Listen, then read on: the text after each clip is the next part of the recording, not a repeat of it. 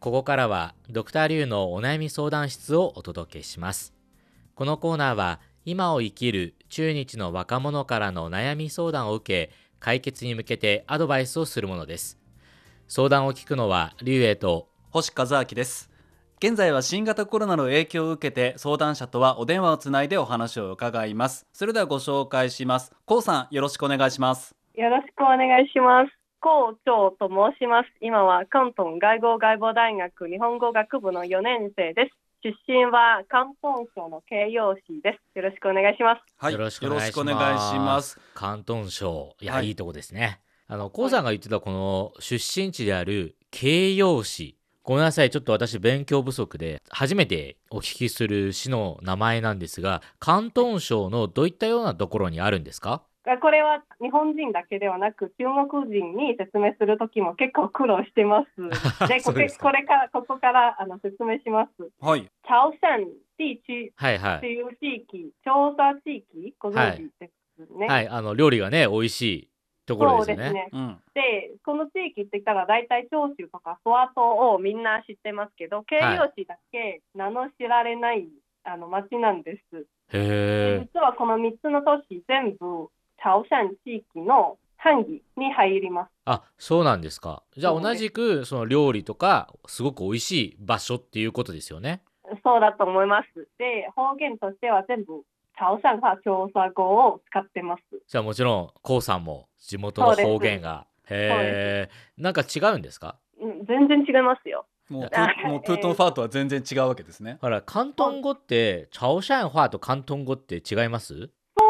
そこなんです。で、毎回とか、あの、広東省の出身って言ったら、じゃあ広東語喋りますねって言われますけど、それは違います。広あ東省、主に3つの方言があって、さっき言った、あの、うちの方言、朝鮮話と、あはい広東語とハッカ語なんです。主にこの3つ。ああはいはい発語ね、はいはいそうなんです。広東語は、えっ、と、広州とか、仏山、中山、受講デルタはいはいはいはい、うんうん。自己はい。広東語を喋るのは受講デルタの地域で他のところまたちょっと違ったりします。あそうなんですか。じゃあお互いに何喋ってるのかはちょっとわからない。でもほぼ子供の時 TVB とかあの香港のドラマとか映画とか見てる人私の周りはこういう友達結構います。子供の時こういうのを見てきて広東語も喋れます。聞き取れますし。じゃあやっぱり発音が近いんですかね。あーなんなんだろう近いとは言えないと思いますけどはい。あでも共通してるところは標準語とは全然違います。なるほどね。ね、あのはいよく広東省のねこの方言の状況を詳しく説明してい。ただきましたがごめんなさいね。あんまりにも日本語が流暢で上手すぎていやいや。なんかもうすごくね自然に入ってきちゃったんですがはい。こうさんは星さんの知り合いの、まあ、紹介で今回番組に出演していただけるようになったっていうことですよね。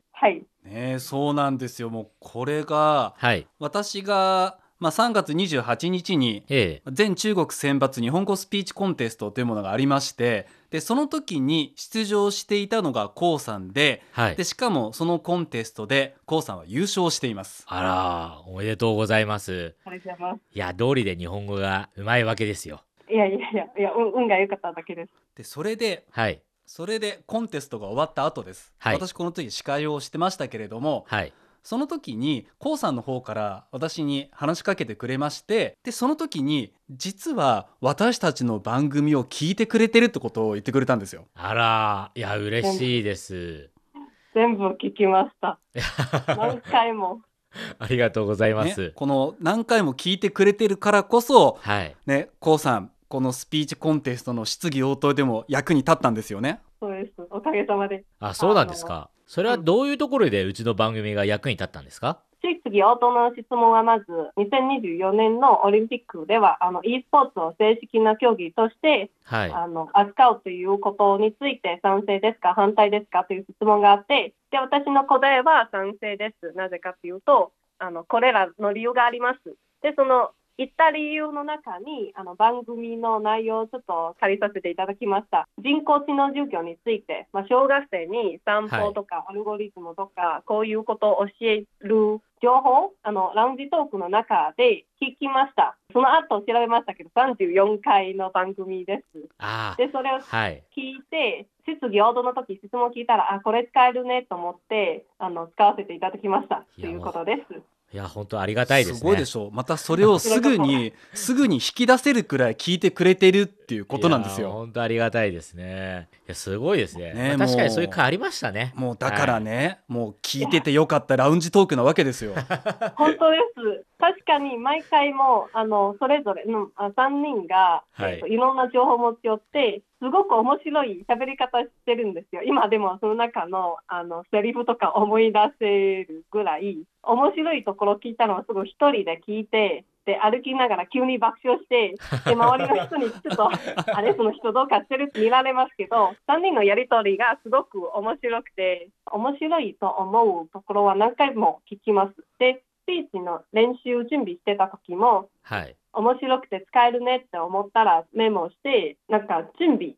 てました質疑応答の準備もいや、なんか本当ありがたいですね。もうありがたくてね全てをしっかりと活用してもらえてるのがもう嬉しいですね本当嬉しいですね。もう最高ですねいやぜひぜひぜひどんどん更新してくださいはい。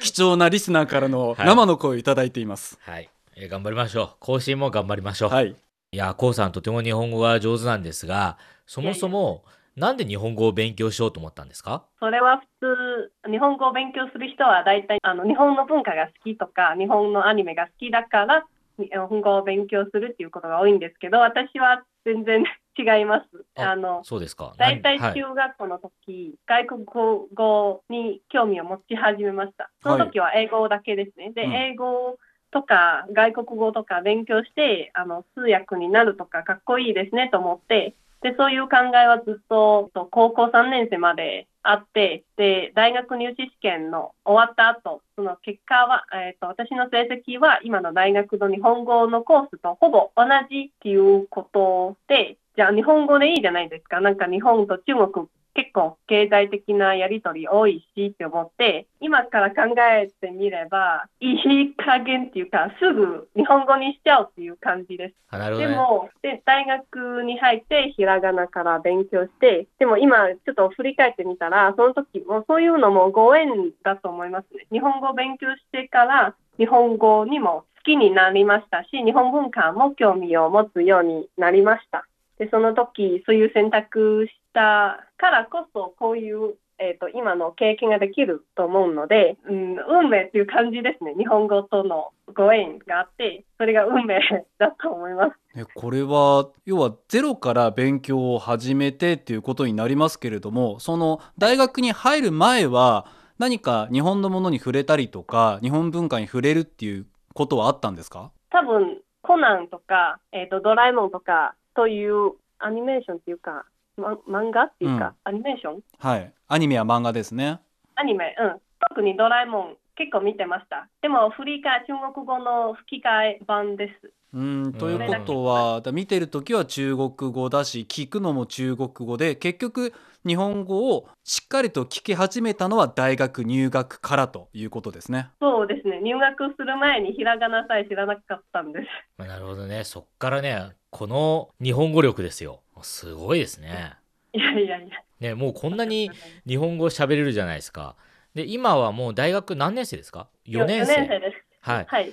あっていうことはこれからねもうすぐ卒業じゃないですか卒業したらはい何かしたいこととかってありますか、一応、まず大学院に行きます。で、大学院のコースは日本語通訳。で、まずこれを、ま、勉強して、で、まだやりたいこと決まってないんですよ。何をやりたいかっていうこと。で、また大学院に行ったら、勉強しながら探すっていう感じですかね。もうちなみにその大学院に行く大学ってもう決まってるんですか？あの、はい、決まりました。北京大学です。あらいやすごいじゃないですおか北京へようこそいや北京にようこそですよ ありがとうございます。ぜひ行きます。ねもしねコロナが収まった頃には、はいぜひねうちの放送局にも遊びに来てほしいですねはいということでじゃあさて今日のお悩みは何でしょうか？えっと今、ちょっと日本語の本を読みたいんですけど、はいあんまりモチベーションがないということがあります。で、それが最近ちょっと悩まされてますね。あうんモチベーションが上がらないというのはどういうことなんでしょうか、読みたいのは読みたいんですけど、あんまり単語とか知らないと意味通じないんじゃないですか。その時辞書を調べたりして、で、また本の内容に戻ったら、そのスムーズに読めなくなるんです。うんで、そこで、あの、中国語の本と読むときと違うんですね。楽しみが感じられないということがあって、うんで、なかなかモチベーション上げられないんです。なるほどそれはやっぱりその本読んでる時に電子辞書をこう引きながら本を読んで引きながら読んでっていうこの作業が行ったり来たりしてまあ面倒くさいからっていうことにもつながりますかねうん、めんどくさいということもあるし、調べたら、例えばこの本の一番面白いところに来てます。で、こういう時普通スラスラとずっと、えこの後ろ何があったか読みたいわけですけど、うんはいなんか知らない単語がちょっとでも多くなったら読めなくなるんですね。その面白いことが読み取れないっていうか、まあそうですよそねの本の中に溶け込めないんです。うん。なるほど。確かにね小説とか読んでても、うん。ストーリーをもっと見たいのにわからない言葉でつまずいたらこの気持ちがそがれる感じがあると思います。急に止まっちゃって、まあそうですよね。あれあれっていう感じで。す。うん。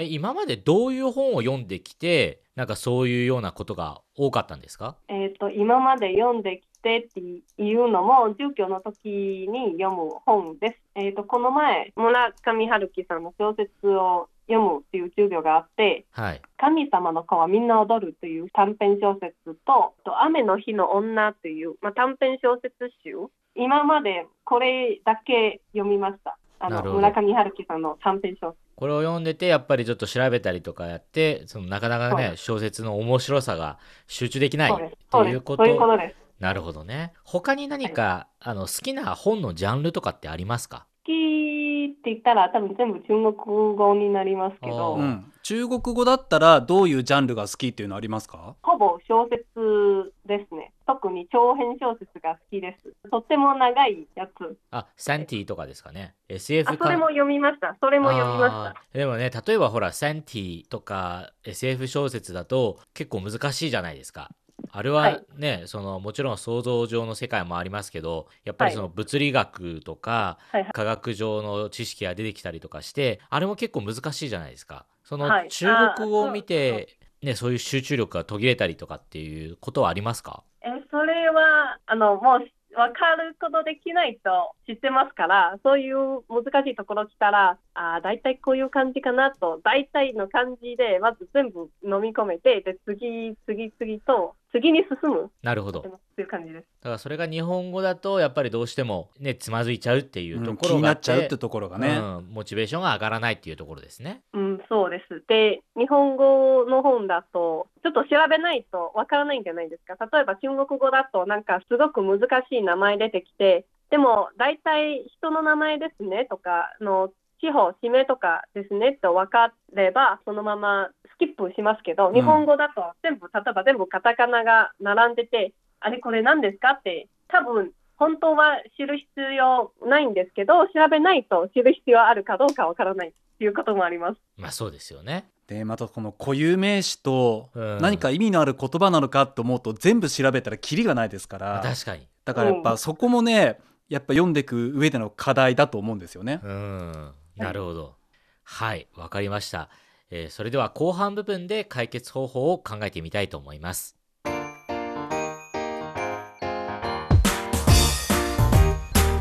お聞きの放送は北京放送中国国際放送局です。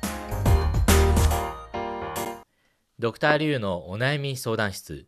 今日は関東外語外房大学4年生の校長さんの日本語の本を読みたいがモチベーションが足りないという悩みをお届けしています。はい。ということでね、やっぱ本を読んでて単語を調べたりとかして一気に読めない、楽しめない。そこでモチベーションがなかなか上がらない、えーそういうようなお悩みです。ということですが、では私からいきましょうか。はい。じゃあまず星さんからアドバイスお願いします。はい私はですね大学日本文学科でした。はいということで、まあ、それだけ大学の時にすごい本を読んできたんですが先ほどのお悩みの中で村上春樹の作品を読んだとでそれで難しい言葉とか出てきたって話だったんですが確かに村上春樹作品ははいものによっては表現が難しかったりとかするので、え外国語として読むのは大変なところはあるかもしれません。まあ、日本人でもこれ難しいなと思うところあります。でそこで、まあ、同じように日本の作家で中国でも人気のある作家がたくさんいます。例えば、ミステリーだったら東野圭吾それからあとは同じようにミステリー系だったら伊坂幸太郎の作品も中国語版ってものが販売されています。でそこで私からのアドバイスは東野圭吾伊坂幸太郎の作品をまず日本語でトライしましょうそしてわからない時とか参考にしたい時は中国語版の方も読んで対比させながらやるといいのではないでしょうかということです。おーなるほどそしてその対比をする中で自分が日本語でわからないところでそれを中国語の方で調べると表現の違いとかそういう部分でもこれからの勉強になると思いますそうすることで自分のこれからの使える言葉の語彙も増えていきますのでそういう意味でもモチベーションを上げながら作品を楽しみながらどんどんと本を読むことができるのではないかと思います。そしてミステリーまあ私ミステリーが好きなんですけども、うんうんうん。そのミステリーだったら内容多分どんどん入り込んでどうなるんだろうっていう気持ちもモチベーションも上がりやすいと思いますのでぜひですね、えー東野圭吾伊坂幸太郎作品まずそこから入ってみてはいかがでしょうか。いやなんかいいですね、結構ねあの東野圭吾さんの作品とかって中国ですごい中国語の出てますもうんん、ね、ありますね。うん。はい。はい。ではリュウさんどうでしょえーまあ、私は実はあの2つちょっとしたテクニックをアドバイスとして紹介したいと思います。1つ目は多分ね日本でも、ね、学生さんが低学年から高学年そして大学に進むにつれて読んでいくものって変わっていくと思うんですよ。中国もそうじゃないですか。うん小学校の学生向けに、えー進める本小説とかがあってそれがやっぱり高校になってくると学んでいくものが違いますよね。なので、そういう意味から言うと日本の小学生に進めているそういう小説とかっていうのを検索してその簡単なものから読んでいくっていうのがまず私の一つ目のアドバイスです。はい。で多分ねやっぱりどうしてもつまずいてしまうというかその単語でねわからない。ここはどういう意味でこの単語は使われているんだろうっていうそういう動き動作っていうのは出てくると思います。なので、うん。そこのところはもう、まあ、しょうがないというか、まあ、勉強の一環ですので、まあ、それはもう一つ一つ克服して、まあ、簡単なものから将来的にはやっぱりね難しい短編小説長編小説っていう風に少しずつレベルアップをしていくっていうのが、まあ、一つのやり方ではないかなというふうに思いましたそして2つ目、これね、あの実は私もやってるんですがほあの私の場合ですとかっこいい単語をう、うん、メモしたがるんですよ。本を読むときに。でそれを今まではだから本を読みながら専用のノートがあってノートにこうメモをしてたんですね。これがものすごくめんどくさいんですよ。っていうのはその単語をまず調べて、うん。あこういう使い方をするんだっていうのを確認してそれをノートに手で書くわけですからものすごくめんどくさいんですよねこれは。はい。なので私もすごくモチベーションが下がりました。でもね今ねすごい便利なんですよ。今そのね iPad とかそういうタブレットを使えばまず画面を2つに割ることができます。うんうんうん。なので辞書のアプリを1つの半分の画面に出してもう1つの画面をいわゆるそういう電子書籍の画面に割り振れば同じ画面でこの動きは1つにできます。そしたらねすごく早く進むんですよでアプリによってはメモとかできるんですよ。本の上に。はい。でメモもできるしマーカーでマークをつけることもできるので見返したりとかもできるんですよね。だからすごく便利です。なのでこういう、まあ、今現代的な機械タブレットとかを使用して科学技術の力を借りて多少少しはその単語を引いたりとかしてちょっとはモチベーションを下がるけどここの時間をまあ短縮させるというのが私の2つ目のアドバイスです。はい。はい。というのが、えー私と星さんのアドバイスですが、えー、コウさんいかがでしょうか？はい。まず、すいません。あの、私の勉強不足で。伊坂幸太郎。ね。はい、まあ、そういう作家がいるのでこれはあの後ほどご紹介しますはい。まあ、中国で人気のある、まあ、中国バージョンもある小説をこう中国語のと日本語を比べながら読むこととまず小学生向けの本から、えー、と簡単なものから一つずつレベルアップしていくと電子辞書をうまく利用するっていう3つのアドバイスですね。ありがとうございました。どうでしょう？参考になったでしょうか？すごく勉強になりました。やってみます。あのいろいろね試していく上でやっぱり k o さんが自分に合うものって多分出てくると思うんですよ多分私と星さんが言ったアドバイス以外にもねやっていくうちでいろいろ取り組んでいく中で k o さんがあこれいいなって思うこともこれからねいろいろ出てくるかもしれませんあ自分もこう実行しながら自分に合うものを探し出すっていう感じですね。まあ、なのでねもしね今後 k o さんがあこれやってていいなって思うことがあればぜひ私たちにも紹介してくださいそしたらそれをね、番組通して紹介することでより多くのその日本語学習者の方がそれを聞いて役に立つかもしれないのでそういう意味ではね、まあ、こうさんももし自分に合う方法が見つかったらぜひまた教えてください。はい。ぜひですねもうこうさんからは日本語の本面白いっすねっていう言葉をいつか聞きたいです。そうですあねじゃあこういう言葉心から言えるように頑張ります。はい、はい。はいまあ一つずついろいろ試してみてくださいはい。ありがとうございました。ドクターリュウのお悩み相談室今日は関東外語外房大学4年生の校長さんの日本語の本を読みたいがモチベーションが足りないというお悩みをお届けしましたそれではまた次回再再见见。